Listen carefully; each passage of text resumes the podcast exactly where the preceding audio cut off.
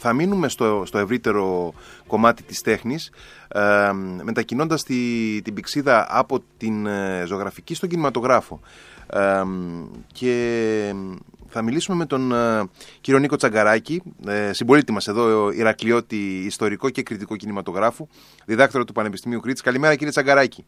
Καλημέρα, γεια σας. Ε, παίρνοντας αφορμή από την επικαιρότητα της επαιτίου, ε, για να ξεκινήσουμε τη συζήτησή μας που δεν θα μείνει μόνο στην επέτειο αλλά έχει και αυτή το ενδιαφέρον της. Ε, πώς προσέγγισε ο ελληνικός κινηματογράφος το ιστορικό φαινόμενο του, του 1821 ε, Καταρχάς ευχαριστώ πολύ για την πρόσκληση κύριε Χαραλαμπίδη. Ε, ο ελληνικός κινηματογράφος ε, το προσέγγισε με όχι ιδιαίτερα παραγωγικό τρόπο θα μπορούσε να πει κανείς συνολικά. Ε, οι ταινίες που έχουν γυριστεί σχετικά με το θέμα είναι μάλλον και λίγες ε, δεδομένης της σημασίας τους. Λίγο, πιο, λίγο, λίγο πιο δυνατά αν θέλετε. Ναι, ναι, ναι, συγγνώμη. Ναι, ναι.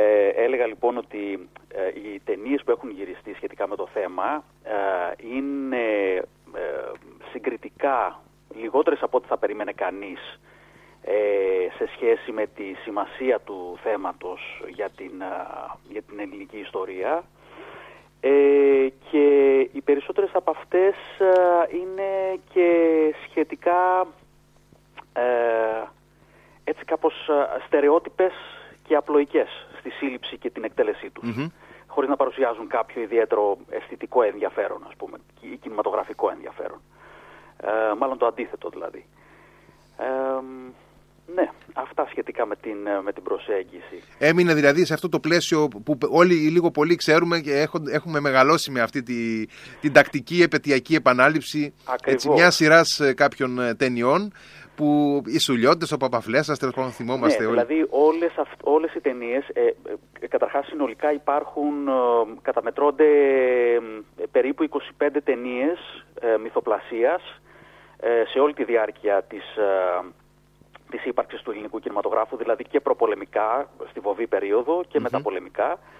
Ε, η πλειοψηφία τους βεβαίως είναι γυρισμένες μετά τον πόλεμο, ε, τα δύο τρίτα εξ αυτών ε, και όλες όμως ε, κινούνται σε αυτό το πλαίσιο που έχουμε γνωρίσει από το πολύ μικρό ε, ρεπερτόριο που επαναλαμβάνεται κάθε χρόνο ανήμερα της επαιτίου, ναι, αυτή ναι. τηλεόραση εννοώ οι προηγούμενες δηλαδή και οι ελάχιστες επόμενες που γυρίστηκαν ε, μπορεί να μην ε, έχουν ε, τον ίδιο στόμφο ακριβώς που έχουν οι ταινίες εκείνης, εκείνης της περίοδου, της δικτατορίας αλλά όλες κινούνται, προσεγγίζουν το ζήτημα μέσα στα πλαίσια της, ε, της καθιερωμένης εθνικής δημόσιας ιστοριογραφίας. χωρίς να ξεφεύγουν και χωρίς να το ούτε να το αμφισβητούν, ούτε να θέτουν περαιτέρω προβληματισμούς. Έτσι. Το αποδέχονται και το αναπαράγουν και μάλιστα το αναπαράγουν σε όλη του την αφέλεια, την απλοϊκότητα και τη στερεοτυπία. Ε, στη, στη μεταπολιτευτική περίοδο, γιατί εκεί πραγματικά έχει ένα ενδιαφέρον έτσι, ε, επιπρόσθετο, στη μεταπολιτευτική ναι. περίοδο ε, έχουμε κινηματογραφικές παραγωγές ε, με θέμα το, το 1821 και ποιες είναι αυτές; Ε, μετρημένα στα δάχτυλα, mm. κυριολεκτικά. Ε, η, η πρώτη μετά τη μεταπολίτευση ε, ήταν η ταινία Byron, η μπαλάντα ενός δαιμονισμένου του ναι, ναι. που ήταν, ουσιαστικά, που ήταν ένα πορτρέτο του Λόρδου Βύρονα, ε, δεν είχε να κάνει δηλαδή τόσο με τις, ε, με τις μάχες και, τα, και την εκτήληξη του ίδιου του, του πολέμου. Ε, απλά και αυτό ακόμη, παρότι είναι, διαφέρει αισθητικά από την, την προηγούμενη παραγωγή ως τότε, ε, παρότι σε προθέσεις είναι έτσι πάρα πολύ πιο εκλεπτισμένο, ας το πω έτσι, και, ε, και πιο ε, αισθητικά πιο ενδιαφέρον, ε, πάλι δεν νομίζω ότι καταφέρνει να, να εκπληρώσει το σκοπό του σαν κάτι... Ε, δηλαδή είναι, είναι μια πάρα πολύ άνηση αισθητικά προσπάθεια. Ε, λόγω της μεταγλώτησης που υπάρχει, του πάρα πάρα πολύ αργού ρυθμού και του έτσι λίγο ασυνάρτητου σεναρίου, της υπερβολικά μεγάλης διάρκειας, διάφορα ζητήματα δηλαδή που κάνουν την ναι, ταινία ναι. να μην είναι κάτι αξιομνημόνευτο, κατά τη γνώμη μου τουλάχιστον. Ε, και από εκεί και πέρα έχουμε Ε, έχουμε άλλες δύο ταινίες, μάλλον έχουμε τρεις ταινίες ε, που κινούνται όμως ε, ε, οι δύο σίγουρα σε, σε, ερασιτεχνικά, σε, σε ερασιτεχνικό πλαίσιο, την, το έξοδος 1826 και την Πολιορκία και τις δύο τις σκηνοθέτησε ο Βασίλης Τσικάρας, ένας θεσσαλονικός σκηνοθέτης το 2017 και το 2019 και οι δύο ταινίες έχουν έτσι δηλαδή. ερασιτεχνικές Δηλαδή δεν είναι, παρότι βγήκαν στις αιθουσες δεν έλαβαν ευρεία διανομή και μπορεί κανείς να διαπιστώσει από μια απλή θέαση, δεν, δεν χρειάζεται να είναι κανείς ειδικός, κριτικός ή οτιδήποτε, είναι εμφανής σχετικά οι, οι ερασιτεχνικές τους προδιαγραφές.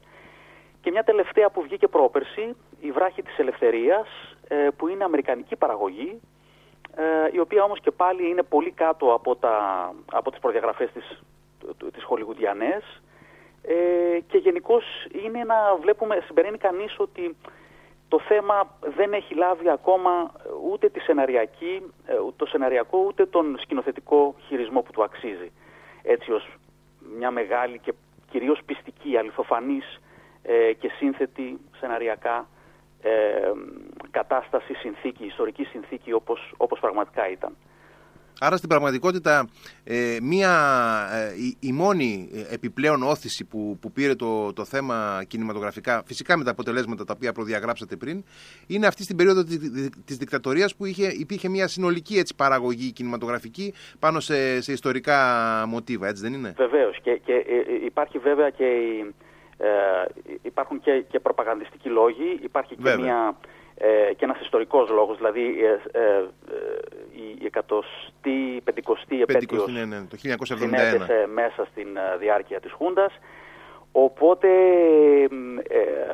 εκείνη την διετία, τριετία από το 70 έως το 72 υπήρχε μια, υπήρξε μια πραγματική έκρηξη ιστορικών και πολεμικών ταινιών γενικότερα ε, μέσα στις οποίες ε, συμπεριλαμβάνονταν και τρεις-τέσσερις που αφορούσαν την, ε, την Επανάσταση το 1921 ε, και οι οποίες ακριβώς επειδή βεβαίως είχαν κάθε λόγο να εξυπηρετήσουν ε, καταρχάς έγιναν σε συνεργασία και με τη βοήθεια του, του επιτελείου στρατού και του καθεστώτος παρέχοντας οπλισμό, εξοπλισμό και κομπάρσους και το αποτέλεσμα ήταν ε, τα χαρακτηριστικά, τα γνωρίσματα των, του είδους ε, μέχρι εκείνη την εποχή να μεγεθυνθούν ακόμη περισσότερο στις ε, παραγωγές που γυρίστηκαν μέσα στη διάρκεια της Χούντας.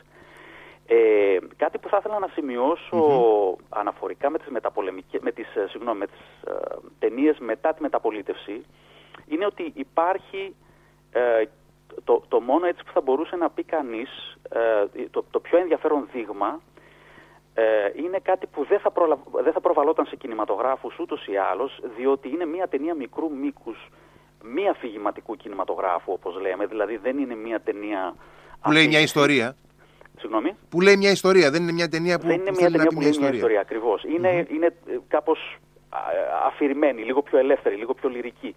Λέγεται το κρυφό σχολείο είναι σκηνοθετημένο από τη Μαρίνα Γιώτη, η οποία είναι οικαστικός και σκηνοθέτρια, το 2009 και η οποία είχε, πάρει ένα, είχε βρει ένα ασπρόμαυρο δεκάλεπτο φιλμ 16 χιλιοστών σε μία μάντρα εγκαταλειμμένου στρατιωτικού ε, και το οποίο το μεταχειρίστηκε ε, με τρόπο ώστε ε, καταρχάς το, ε, το, το, το, φιλμάκι είχε θέμα την επίσκεψη μιας ε, τυπικής ε, ελληνικής οικογένειας κατά τα πρότυπα της δικτατορίας, ήταν γυρισμένο στη δεκαετία του 70 μέσα στη Χούντα ε, η οποία επισκέπτεται ένα, μια πινακοθήκη στην οποία ο πατέρας εξηγούσε στη σύζυγο και, στο, στο στα, και στα παιδιά ε, τον, ε, τον πίνακα κρυφό σχολείο του Νικολάου Γίζη.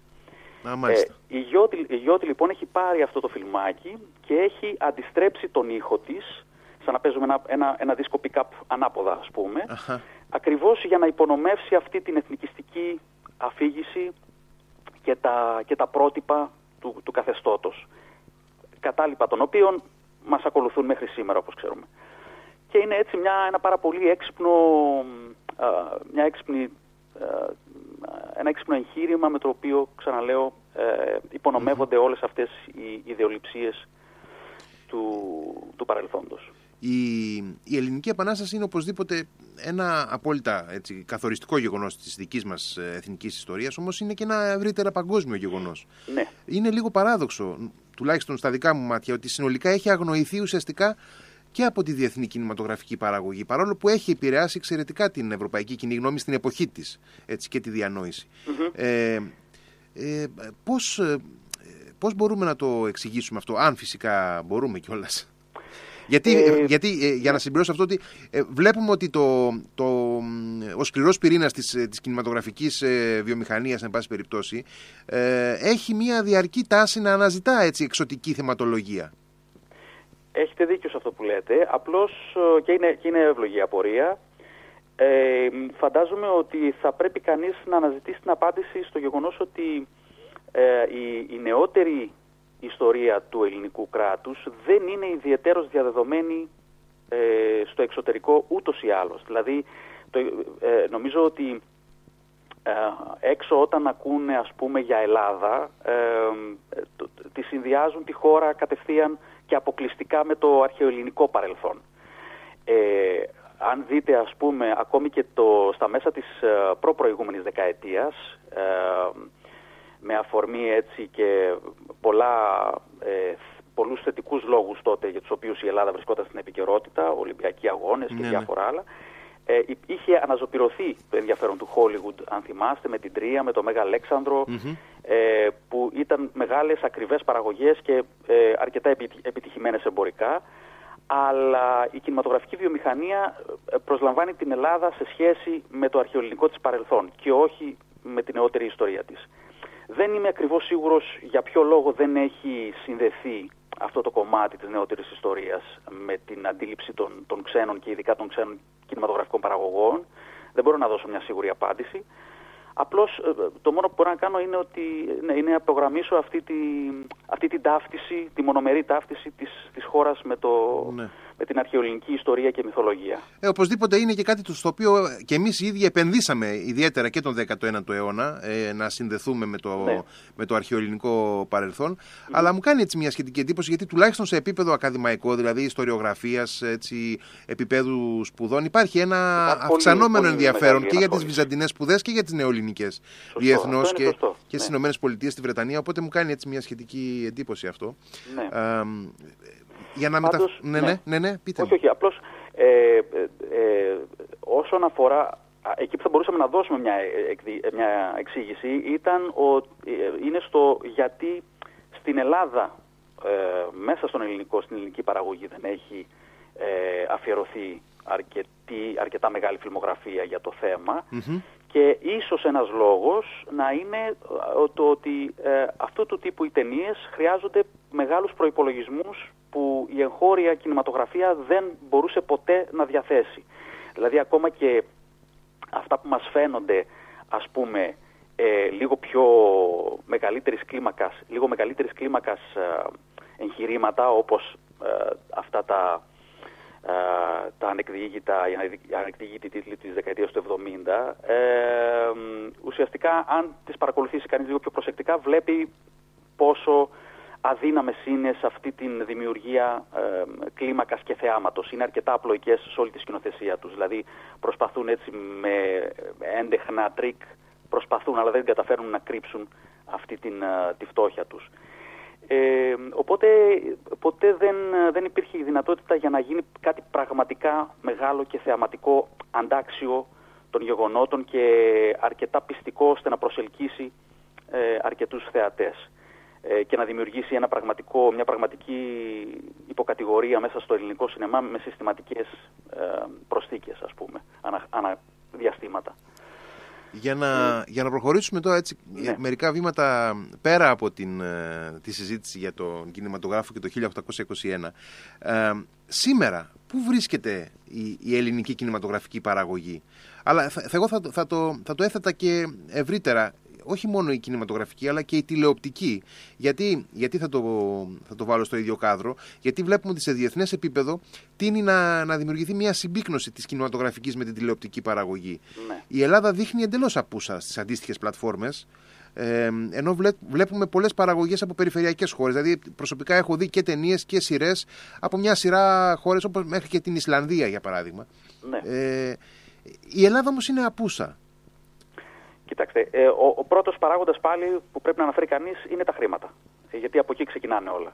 Ε, βέβαια, δεν σημαίνει ότι για να βγεις στο διεθνή τηλεοπτικό χάρτη πρέπει να κάνεις υπερπαραγωγές. Ε, μπορούν να γίνουν και πιο μικρής κλίμακας δράματα. Ε, πρόσφατα έχει ξεκινήσει αυτή η φιλολογία στα μέσα ε, για το αν το Netflix θα αγοράσει το, τη, τη, τη σειρά εγκλήματος, αστυνομικού εγκλήματος «Έτερος εγώ», Έτερος εγώ, ναι, κτλ.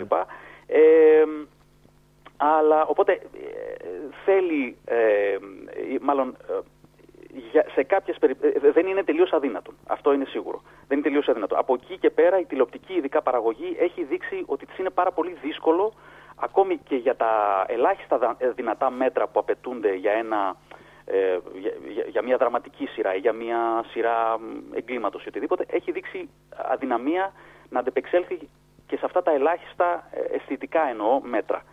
Ε, πολύ σπάνιες περιπτώσεις έχουν βγει έξω από τα σύνορα, όπως ήταν το, το νησί του, του Παπαδουλάκη, ε, αλλά και αυτό δεν πήγε πολύ μακριά από τα σύνορα τα δικά μας. Ε, αλλά που έγινε και σε μια εποχή προ-κρίσης, ας πούμε. Δηλαδή πρόλαβε μια εποχή έτσι. Οριακά. Οριακά, ναι, οριακά. Ναι, οριακά. Στις αρχές της κρίσης ήταν. Αλλά ξαναλέω και αυτό ήταν. Ε, ε, είναι πολύ. Ξαναλέω, δεν, ε, δεν είναι ότι δεν, δεν μπορούν, ε, ότι δεν υπάρχει το, το, το έμψυχο υλικό, δεν, ότι δεν ξέρουμε πώς να τα κάνουμε. Απλώς για κάποιο λόγο δεν έχει βγει έτσι ένα καλό σενάριο και, και δεν έχει γίνει και μια καλή επένδυση ε, πάνω σε μια τηλεοπτική σειρά.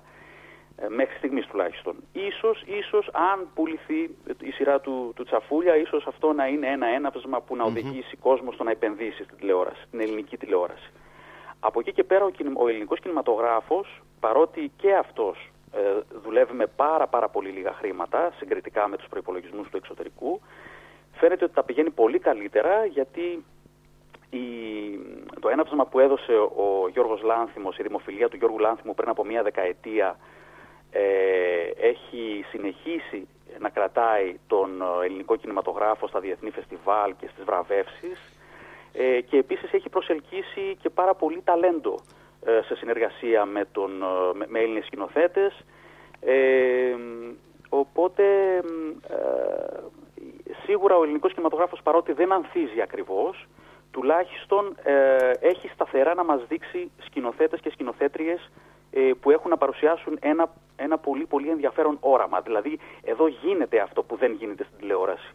Παρότι δεν υπάρχουν πάλι υπερπαραγωγές και δεν είναι και, και υπερπαραγωγές το ζητούμενο εξάλλου, ε, υπάρχουν σκηνοθέτες για να δώσουν ένα πάρα πολύ ενδιαφέρον όραμα και να πάνε λίγο το, τον ελληνικό κινηματογράφο ε, και πιο μπροστά ε, στα, στα, στις εκφραστικές του δυνατότητες και στη θεματική του ποικιλία, αλλά και να τον αναδείξουν σε ένα ευρύτερο διεθνές κοινό. Ε, εδώ ένα, ένα ερώτημα που μου προκύπτει εύλογο ε, στα δικά μου μάτια τουλάχιστον είναι, είναι αν είναι ελληνικός ο κινηματογράφος του Γιώργου Λάνθιμου με την έννοια ότι ο, ο, ο Λάνθιμος έκανε, έγινε γνωστός και έκανε καριέρα φεύγοντας από την Ελλάδα. Ναι. Ε, όχι οπότε... ακριβώς. Όχι ακριβώς. Ε, ο, ο Λάνθιμος έγινε γνωστός με τον Κοινόδοντα και συνεχισε να βραβεύεται με τις Άλπεις ε, και έπειτα από ένα σημείο και μετά, δηλαδή από τον Αστακό νομίζω και μετά, αν δεν κάνω λάθος, όντως σταμάτησε το σινεμά του να είναι ελληνικό επειδή δεν, ε, δεν γίνεται στην Ελλάδα, δεν έχει ελληνικό θέμα, δεν έχει Έλληνες ηθοποιούς, ελληνικό συνεργείο κτλ.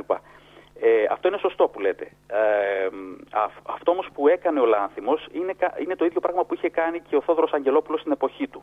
Ότι η δική του, ε, η δική του διεθνής αναγνώριση δημιούργησε ένα γενικότερο ενδιαφέρον για τον, ε, για, για, για, τον, ελληνικό, για τον ελληνικό κινηματογράφο. Ναι. Ακριβώς. Και αυτό που έχει γίνει είναι ότι μέχρι και σήμερα ελληνικές ταινίες που γυρίζονται εδώ από Έλληνες σκηνοθέτες, ελληνικό συνεργείο, ελληνικό θέμα, ε, βραβεύονται ε, και ε, βλέπονται κυρίως σε διεθνή φεστιβάλ και διεθνείς ε, αίθουσες. Άρα ο ελληνικός κινηματογράφος έχει κατακτήσει ένα παρόν. Βεβαίως. Αυτό είναι σίγουρο. Αυτό είναι το μόνο σίγουρο. Αυτό είναι κάτι το οποίο είναι ενδιαφέρον και αξίζει να το κρατήσουμε, ας πούμε. Από... Βεβαίως. Το, το, πάλι τώρα εδώ η ηρωνία είναι ότι τις περισσότερες από αυτές τις ταινίες ε, δεν τις βλέπουμε οι Έλληνες θεατές στις, ε, στις δικές μας τις αίθουσες. Ναι, αυτό είναι, πολύ, ένα, ένα πολύ σοβαρό θέμα. Ναι, στη, στην καλύτερη περίπτωση να τις δει, να τις δουν οι Αθηναίοι άντικοι Θεσσαλονικής. Αλλά η επαρχία πάσχει πάρα πολύ από την, ε, από την έλλειψη ε, των ελληνικών ταινιών στις δικές της αίθουσες. Αυτές, αυτά, αυτά που φτάνουν εδώ δυστυχώς είναι μόνο ε, τα, οι, όχι και τόσο ενδιαφέρουσες ε, κομμωδίες ή λίγο πιο ευτελείς προσπάθειες, ευτελείς και οικονομικά και αισθητικά.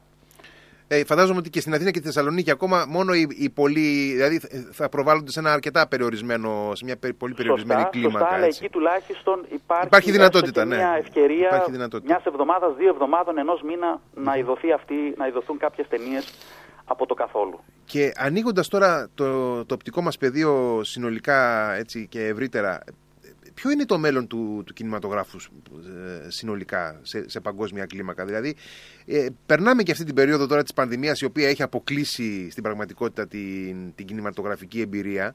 Ε, έχουμε όλοι έτσι, ε, αποκλειστεί ο καθένας στο, στο σαλόνι του. Είναι αυτό το μέλλον, δηλαδή στην πραγματικότητα. Γιατί προπήρχε ω τάση έτσι, και, το, ναι. και το home cinema και οι πλατφόρμες όλες αυτές οι οποίες ε, ευνοούν την, ε, την θέαση και κινηματογραφοποιημένων τηλεοπτικών σειρών αλλά και κινηματογραφικων και, και ταινιών δηλαδή.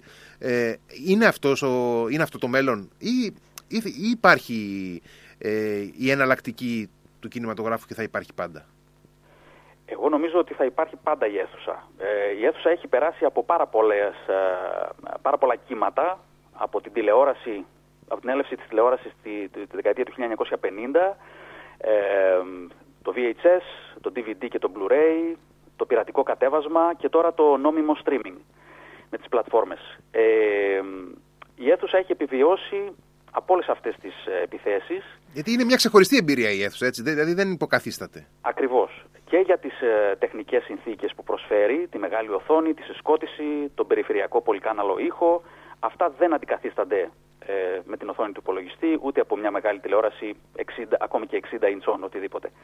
Ε, επίσης αυτό που νομίζω ότι το, η παρατεταμένη καραντίνα μας έδειξε γιατί στην αρχή όλους μας βόλεψε λιγάκι που είχαμε το γεγονός ότι είχαμε άπειρες επιλογές στον υπολογιστή μας και καθόμασταν στο κρεβατάκι μας και τις βλέπαμε μέχρι το πρωί. Αυτό ήταν κάτι, μια πάρα πολύ, ένα πολύ βολικό διάλειμμα. Αλλά η παρατεταμένη με τον πολύ υπολογιστή, νομίζω ότι όλοι καταλάβαμε την αξία ε, του, του, τον, της, της, ζωή μας, της ζωής μας έξω από το σπίτι ως γεγονότος. Δηλαδή δεν γίνεται τα πάντα να τα κάνουμε από υπολογιστές. Ψώνια, διασκέδαση, επαφή, επικοινωνία, ε, ε, μάθηση. Δεν γίνεται όλα αυτά τα πράγματα. Ε, Πρέπει, ναι. δηλαδή, έχουν μια κοινωνική υπόσταση όλα αυτά. Και η αίθουσα είναι αυτό ακριβώς, υποστασιοποιεί κοινωνικά την, την, την, την ταινία και την κάνει ένα μικρό γεγονός μέσα στη ζωή μας, μέσα στην καθημερινότητά μας. Και αυτό το θέλουμε, το έχουμε ανάγκη. Συμφωνώ απόλυτα. Είναι, είναι εξαιρετικό ε, ο, ο, τρόπος με τον οποίο το θέτετε, γιατί στην πραγματικότητα ε, το, ακόμα και το, το πιο απλό και. Ε, και αψήφιστο, ας πούμε, το απόγευμα ένα τηλέφωνο με φίλους ή με, με την οικογένεια να κανονίσουμε να, να πάμε στον κινηματογραφο ε, σε μια έτσι εβδομαδιαία έξοδο ε, ήταν, ήταν ένα, ένα προσωπικό και ομαδικό event. Ήταν μια, ήταν μια δραστηριότητα η οποία ε, και εγώ προσωπικά ως ε, ως νέος γονιός τα τελευταία χρόνια την έχω ψηλοστερηθεί να πω την αλήθεια και τώρα μου φαίνεται διπλή η ανάγκη να, να βιώσω ξανά το, το περιβάλλον του κινηματογράφου. Και νομίζω ότι όλοι, νομίζω ότι ε, πραγματικά θα επιστρέψουμε σε έναν βαθμό στις αίθουσες, τουλάχιστον και μόνο για να, να πάρουμε μια, μια αίσθηση ξανά του, του πώς είναι. Αυτό έχει ήδη αρχίσει. Επειδή στην Αμερική έχουν ε, μετά, από πάρα, μετά από ένα χρόνο ξανά άνοιξαν οι αίθουσες της Νέας Υόρκης και του Λος Άντζελες αυτό ναι. το μήνα που είναι οι μεγαλύτερες αγορές στην Αμερική. Ε, οι αίθουσες αυτή τη στιγμή έχουν ανοίξει σχεδόν όλες στις ΗΠΑ, παρότι με, με μειωμένη προσέλευση. Αλλά το πρώτο μεγάλο blockbuster της φετινής σεζόν που μόλις κυκλοφόρησε αυτό το Σαββατοκύριακο, οι εισπράξεις του δείχνουν ότι ο κόσμος διψάει να ξαναγυρίσει στο, στις, στις αίθουσες. Και μακάρι αυτό να ισχύσει και στην Ευρώπη και βεβαίως και στην Ελλάδα που περιμένουμε να δούμε έπρεπε να έχουν ανοίξει αίθουσες πολύ καιρό τώρα. Ε, και να δούμε τι θα γίνει και με αυτό το James Bond που έχει πάρει τέσσερις αναβολές, τρεις πόσες έχει πάρει μέχρι τώρα. Μην παίζετε με τον πόνο μου. Είστε κι εσείς φαν, έτσι όπως και εγώ. Είμαι και εγώ φαν, ναι, βέβαια. Αλλά νομίζω ότι το, τον Οκτώβρη θα το δούμε οριστικά, ε, δεδομένου ότι ο, η συντριπτική πλειοψηφία του πληθυσμού παγκοσμίως θα έχει εμβολιαστεί. Θα έχει εμβολιαστεί πια, ναι. Και σιγά σιγά το καλοκαίρι η ζωή θα επανέλθει στο ρυθμό της, στους κανονικούς ρυθμούς. Ας το ευχηθούμε. θα δούμε την ταινία. Ας το ευχηθούμε συνολικά αυτό πραγματικά γιατί το έχουμε ανάγκη όλοι πάρα πολύ και φαίνεται αυτό πια σε κάθε πτυχή της κοινωνικής ζωής. Κύριε Τσαγκαράκη, σας ευχαριστώ πάρα πολύ. Εγώ σας ευχαριστώ κύριε Χαρλαμπίδη. Να είστε καλά. Να είστε καλά. Καλή Κυριακή εύχομαι. Επίσης σε όλους.